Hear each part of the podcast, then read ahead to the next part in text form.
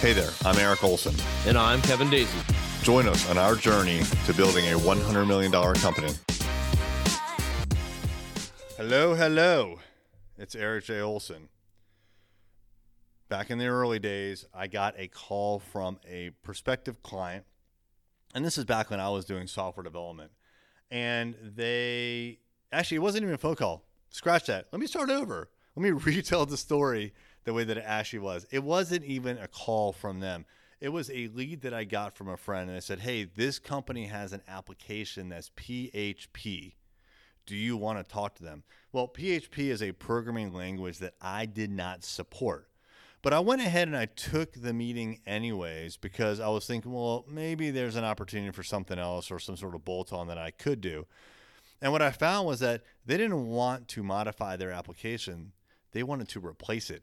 And in software development, when a company wants to replace their application, that's an opportunity to re-platform it, to put it on new software. And so even though their application was in PHP, something I didn't know, didn't want to learn, and couldn't help them with myself, there was still an opportunity to do work with them.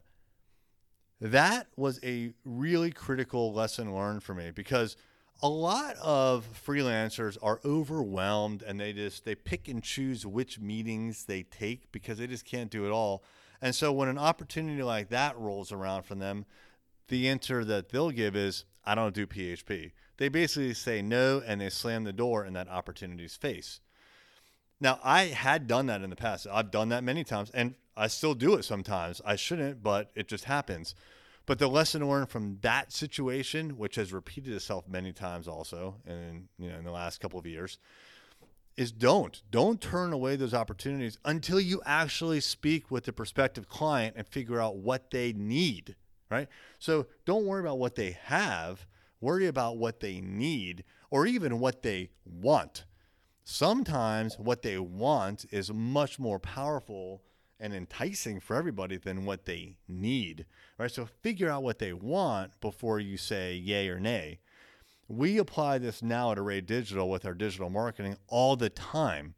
So this is a really good rule. And actually, Glen, our sales manager, is really good at this. He will take pretty much every meeting opportunity that he gets.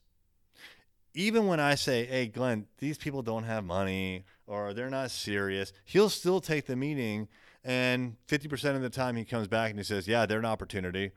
He finds out more information from that meeting than I can glean from their website or from you know talking to other people about them or whatever. Really important. Take the meeting, right? If you want to grow your business, take the meeting or get on the phone, but you have to communicate with that prospective client directly. Don't make assumptions. We all know what happens when you make assumptions.